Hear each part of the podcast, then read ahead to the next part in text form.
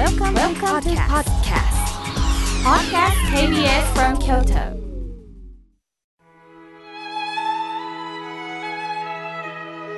改めまして僧侶の河村明慶です今日の法話のテーマは本当の遺言についてお話しいたします今日4月15日は死で良い一号で遺言の日だそうです遺言とは生前に書面か言葉を、まあ、録音することによって意思表示を残すということです。主には自分の財産を誰になど、まあ、臨終間際に発する言葉が、まあ、遺言と想像しますよね。本当の遺言とは財産だけのことではありません。字を想像してください。遺言の遺という字は、残された言葉と書きます。残さなければならなかった言葉なんです。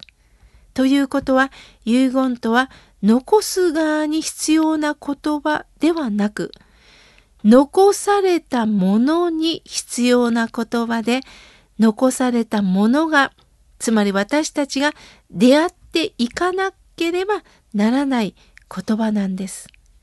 ですから臨終の土壇場で届けられる言葉だけではないんですね。皆さんの中にはすでに親が浄土に帰ったという方親だけではありません子供兄弟に先を絶たれたという方もおられるでしょう妻夫と別れたという方もおられるでしょう。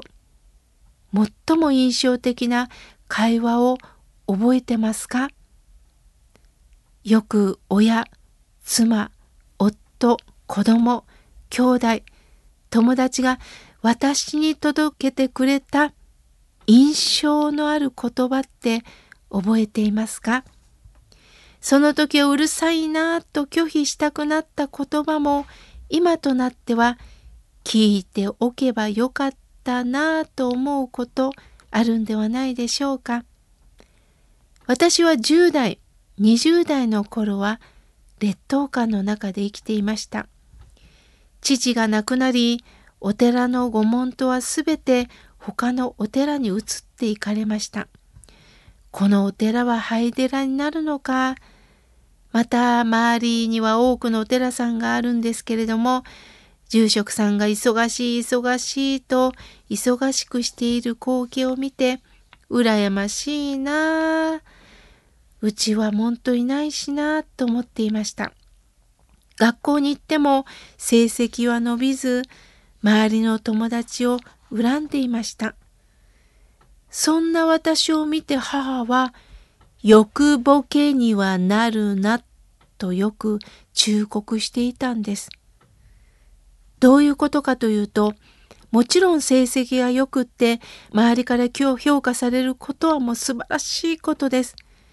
しかし、評価されることだけが全てではないということ。喜ぶ姿だけを見てこれも全てではないということです。それは私も有名になりたい、認められたいというこの私の欲望が強いからこそ相手が羨ましいんです。もちろん欲望を持つことは悪いことではないんですよ。しかしその欲望は長続きしないということです。達成したらまた他のものをつかもうと私たちは必死になるんです。母がよくボケになるなと言ったこのボケなんですがこれは画像が鮮明でないことを言います。眼鏡がボケて見えないと言ったりするようにワイワイはしゃいでる姿も忙しい忙しいと走り回ってる姿も仕事がない私からすると羨ましくも見えますがしかし忙しい忙しいというのは本当の落ち着けた状態ではないということなんです。母が言いたかったのは改めてそういうボケになるな欲ボケになるな本当のことが鮮明になってないよということのメッセージだったのかなと思います。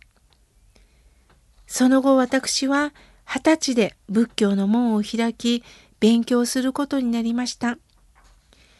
15年後の35歳になって初めて法話の依頼をいただいたんですね。それは友人のお寺からだったんです。ここで恥をかいたらっていうメッセージでした。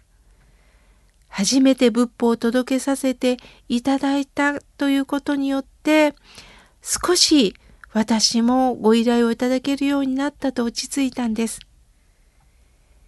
それはなぜ法話ができたかというと引きこもりの兄が27歳になって大谷専修学院ここは東恩願寺が経営する学校なんですね。兄は新種の教えに出会い、こうして実家のお寺を継いでくれるようになったんです。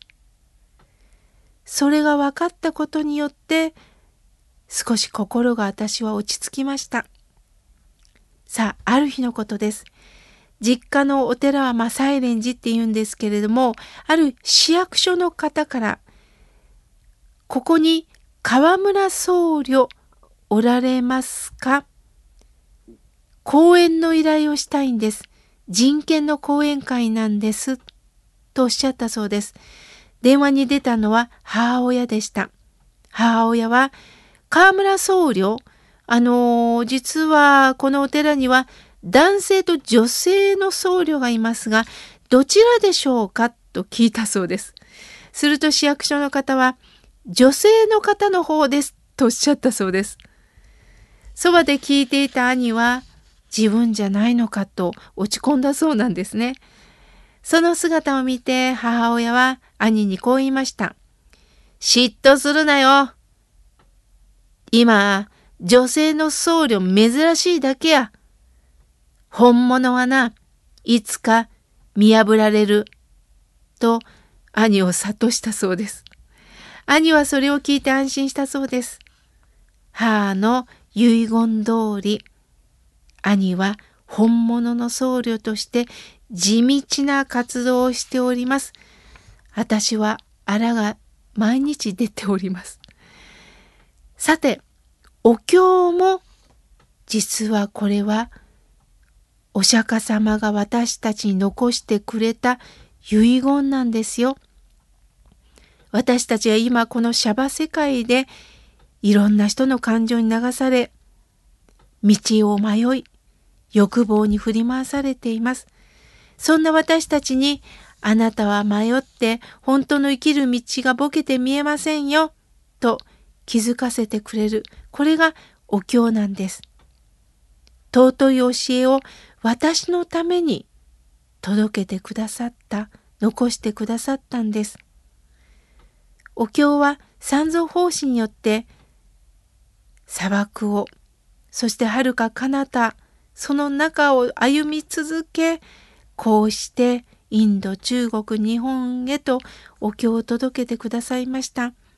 2500年の歳月をかけて届けてくださったんです。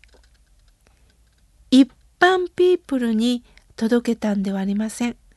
この私にこの尊いお言葉が届けられたんです。